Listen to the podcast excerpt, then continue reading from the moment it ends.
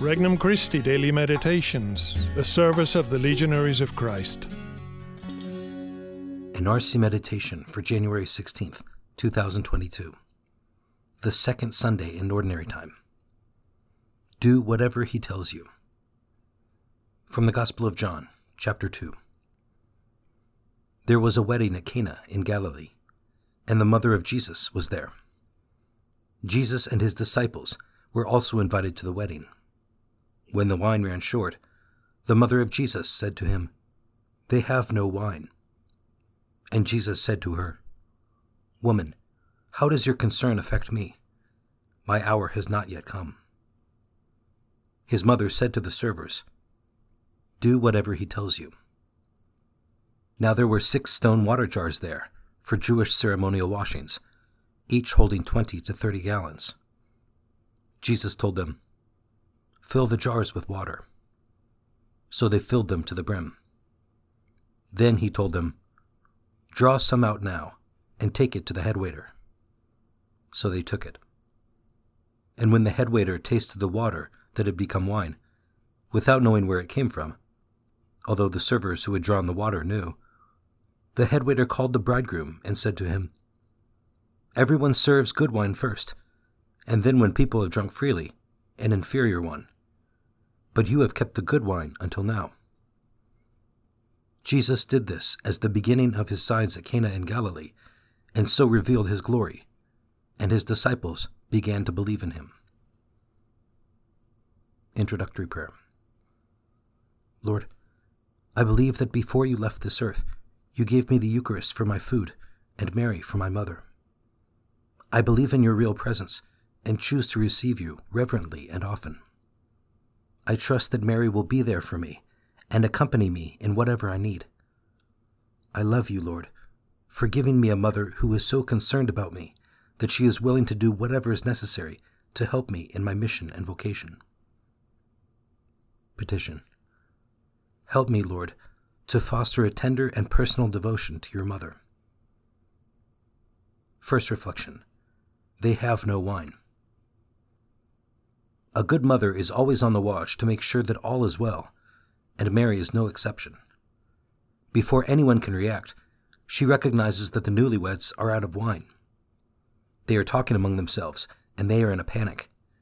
She can't do anything about it, but she knows someone who can, so she acts. She believes in the power of her Son. Since he is the Son of God, he can solve the problem. Mary does not let the fact that she is a guest keep her from working.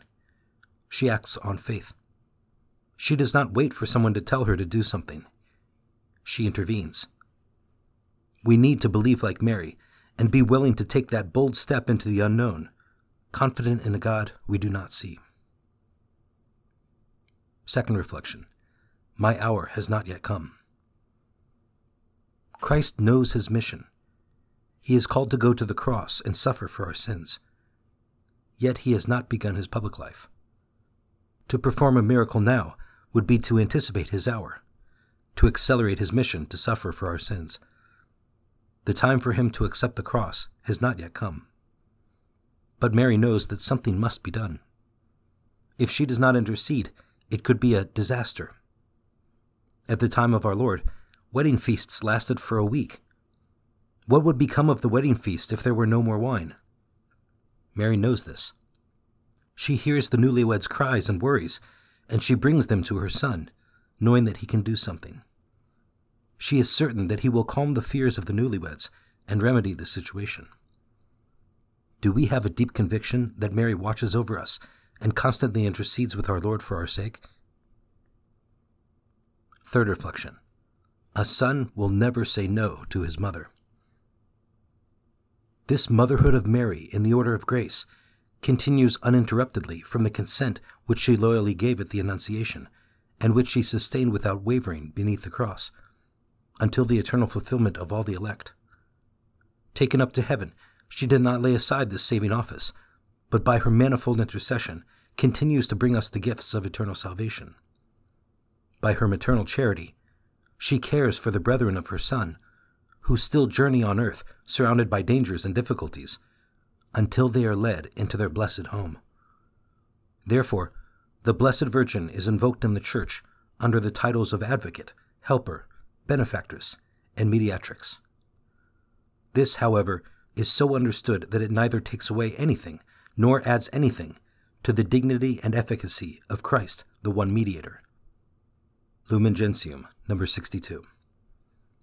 Mary understood her mission and vocation. She intercedes for us constantly, is willing to help us, and wants to bring our petitions to her Son so that he can help us with whatever we need of him. Do I have a filial relationship with Mary, my mother? And do I turn to her confidently with my concerns and needs? Conversation with Christ. Lord, I trust that you will give me the grace to imitate Mary. You are willing and ready to help me. You want the best for me, and you desire very much to assist me.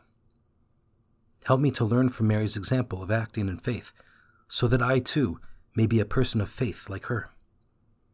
Help me to turn to her often, so that she can bring me closer to you. Resolution I will make a special visit to our Blessed Mother, asking for greater faith and confiding myself and my loved ones to her tender care. For more resources, visit regnumchristi.org or download the Regnum Christi English app today.